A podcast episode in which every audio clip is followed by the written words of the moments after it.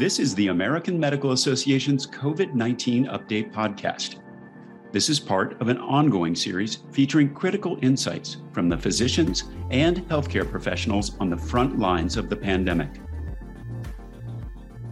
Hello, this is the American Medical Association's COVID 19 update. Today, we're going to be discussing COVID data reporting changes and strengthening public health infrastructure with Dr. Marcus Plescia, Chief Medical Officer of the Association of State and Territorial Health Officials, or ASTHO, in Atlanta. I'm Todd Unger, AMA's Chief Experience Officer in Chicago. Dr. Plescia, it's so great to see you again. It's been a while since we last talked. A lot has changed. Uh, one thing that hasn't changed is the need to capture timely and complete data uh, to track and respond to ongoing changes with the virus. And back in March, a New York Times article in which you were quoted said that some states uh, were reducing their daily reporting of COVID cases, hospitalizations, deaths, the stats that we've been kind of covering and uh, for the past two years. Let's start by talking about where we are right now with this uh, across the country in terms of state by state. Yeah, sure. So there, there are a handful of states that are continuing to do this daily reporting of some of the surveillance data that we're used to, but most states have scaled back a bit. The, the feeling is that we're at a different place with the pandemic. We don't necessarily need that level of sort of daily numbers. And we're also, I think we'll get into the conversation later, we're starting to look at some different things as well. So the majority of states are still reporting several times a week. And then there are a few states that have just gone back to weekly. So we are we are starting to scale that back a bit, and uh, you know I think that's uh, kind of consistent with a lot of things that are changing as we get to a little different stage with how we're handling the pandemic.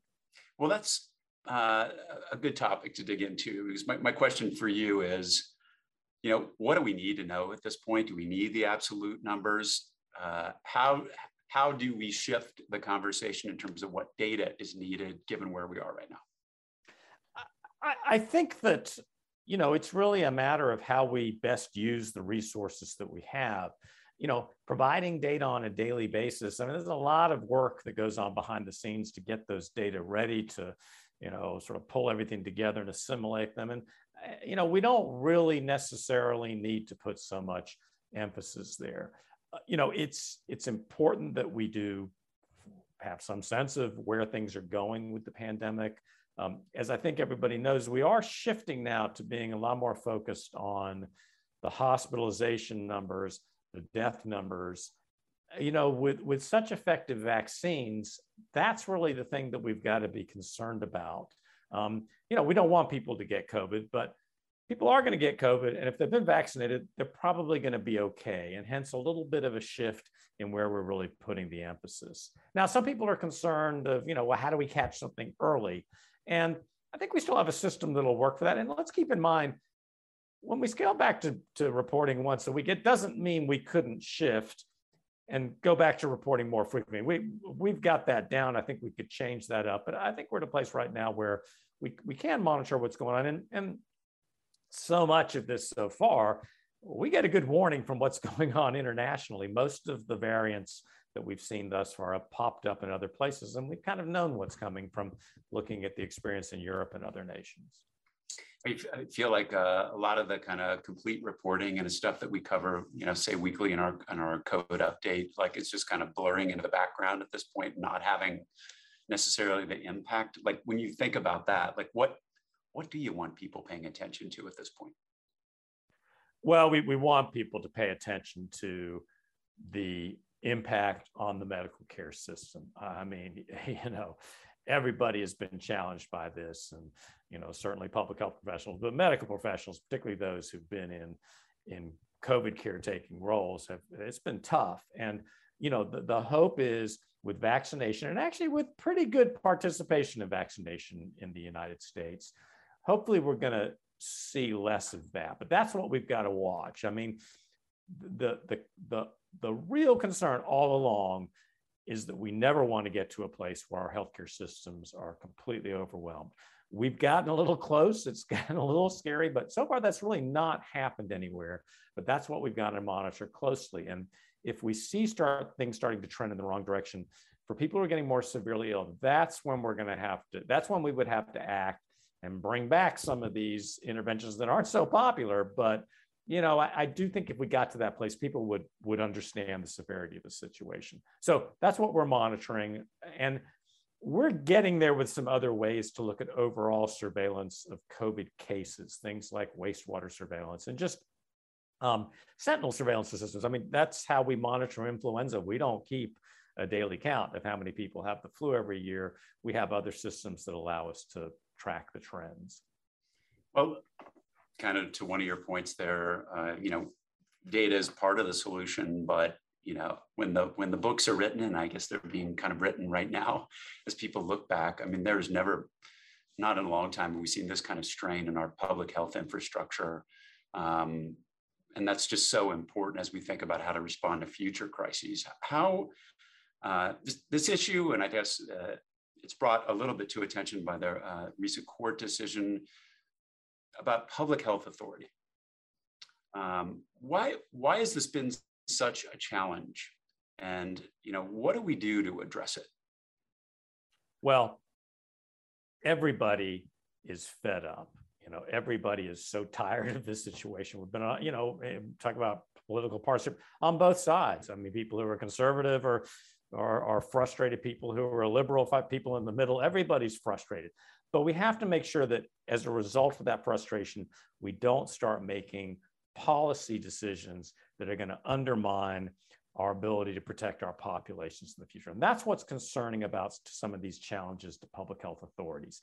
Yes, there's this feeling like, you know, we, we have to be considerate of people's individual rights. Uh, I mean, that, that is kind of a core thing of our nation. But most of the public health authorities that we have, the public never even knows when we're using them. I mean, COVID is a very different example but we have to make sure that once we do move on from COVID, which we will, we don't end up hurting the system where basic things that everybody would agree with. If you have a restaurant that has gastrointestinal infection degrees running rampant in it, that that restaurant either needs to close or the public health system needs to be able to step in and close it. I don't think anybody would disagree with that, but those are the kinds of things, some of these decisions, some of these state legislative laws, you know even the issue with the with the mask mandate it's not so much the mask mandate it's the precedent that's getting set we're very concerned about that i think that the medical community is very concerned about that we really need to be very thoughtful about how we can how we can provide some input to policymakers from the professional perspective that we have as as physicians and public health experts so that we don't get too carried away with some of those medicine doesn't stand still and neither do we AMA members don't just keep up with medicine, they shape its future. Help move medicine, join the movement. Visit ama-assn.org slash moving medicine. Kinds of things. So, I mean, there, uh, there were communicable diseases before COVID. And of course, the public health uh, officials who are just such heroes of this, uh, uh this, this era, obviously hard at work uh, uh, protecting the public from those. And that, that, that issue of authority, of course, is so important. Um, on a, a, a, related topic, um, AMA's uh, Council on Science and Public Health uh, uh, worked with uh, a, number of stakeholders, including ASTHO, at ways that we can strengthen the nation's public health infrastructure. And one idea that emerged from this was that medicine and public health need to work more collaboratively. Talk to us a little bit about what does that mean exactly? Why that is so important?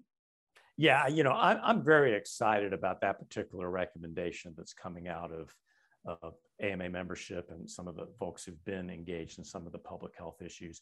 You know, there, we all know there's a continuum between, you know, medical care, medical care in, in sort of very um, structured, you know, hospital settings down to primary care, down to community health, into population health. I mean, it runs the gamut. And most of us who, most practicing physicians, they're working on the edge of that in various ways. I mean, you know, many of us in taking care of the patients that we see on a day to day basis can't help but think about some of the community health or population health issues that need to be addressed. I mean, we get frustrated that you know sometimes you've got to just step back and figure out how do you turn off the spigot rather than deal with with all of the suffering that we're seeing coming downstage. And and that's you know that's the whole interface between medical care and public health. We've, we've got a long history of trying to think through this. There's been a number of different models. I think we have made some progress. Um, you know, I think there's a lot of things that physicians can do in their communities to be supportive of or even participate in the public health efforts. And I also think from an advocacy point of view, there's a great deal that medical associations like the AMA and associations like mine can work together on. Like we were just talking about the erosion of public health authority. That's something where we need to come together and say, we are the professional people in this society who deal with these issues, and we need you to listen to us. Well, again, on the area of advocacy, I mean, one of the clear opportunities there is to make sure that there's the funding for public health infrastructure. And I think that, you know, it's probably frustrating because if, uh, as you read, like public health uh, is working, uh, you don't see these kinds of huge emergencies. Uh, and we can't just wait for a crisis uh, to fund the public health system. As you look forward, you know, how are we going to close these gaps and put an infrastructure in place that will allow us uh, to be ready for whatever Mother Nature throws at us? How, what's the best way to approach funding, you know, given that reality? Well, we do need to put some more resources into the public health system. I mean, it seems like nowadays for everything, it's like we need more resources. I will say, in the case of the public health system, we need more resources, but the absolute amount of resources we know is actually in the greater scheme of things not that much. I mean, first of all, public health isn't that well funded. So even a 50% bump in funding wouldn't be that big of a price tag. So, I mean, that's the first thing. It's it's an investment, but it's a modest investment. And then we need to really target that at a couple of things that need to be fixed. The most important one is data systems. I mean, we we need the public health data systems to be as sophisticated and robust as the medical care data systems. I mean, I mean the two work together. We were just talking about medicine and public health. I mean, a lot of it is about about the data that we all share. And the public health systems, we've just seen how antiquated and incapable they are of meeting our needs as a society. That's fixable. We, we, can, we can fix that. Some of that is just one-time investments to fix. The other thing is we do need to bump up the workforce a little bit. We need to be able to bring more people into public health departments. We need professional people. We also need more lay people. Uh, there's a lot of interest now in community health workers, engaging people who live in communities where we see the greatest disparities and inequities, where we see a lot of distrust, engaging people who can really connect in those communities.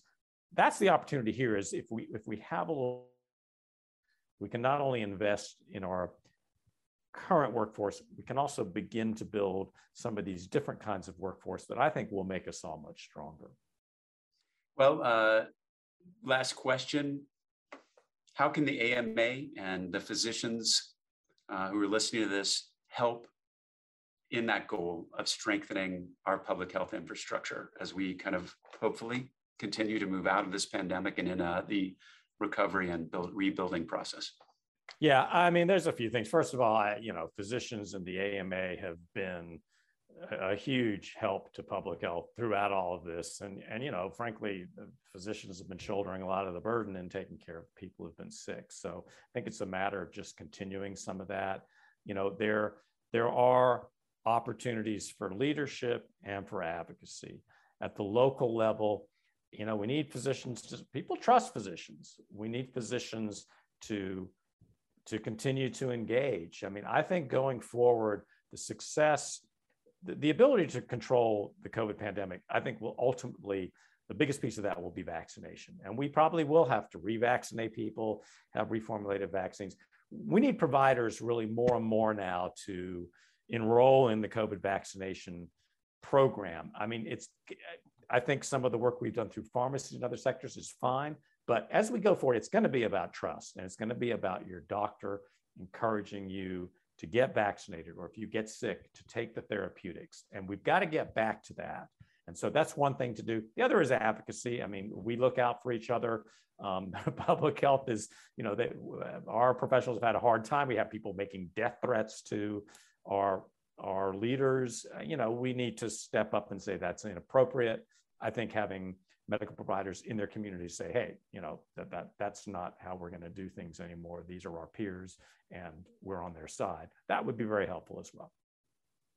Uh, Dr. Plescia, it's uh, always such a pleasure to see you. And uh, I feel like uh, you, along with many guests I've talked to for, for two years, it's, it's good to see you on the other side of this. And uh, just say thank you for everything you've done. Uh, that wraps up today's COVID 19 update.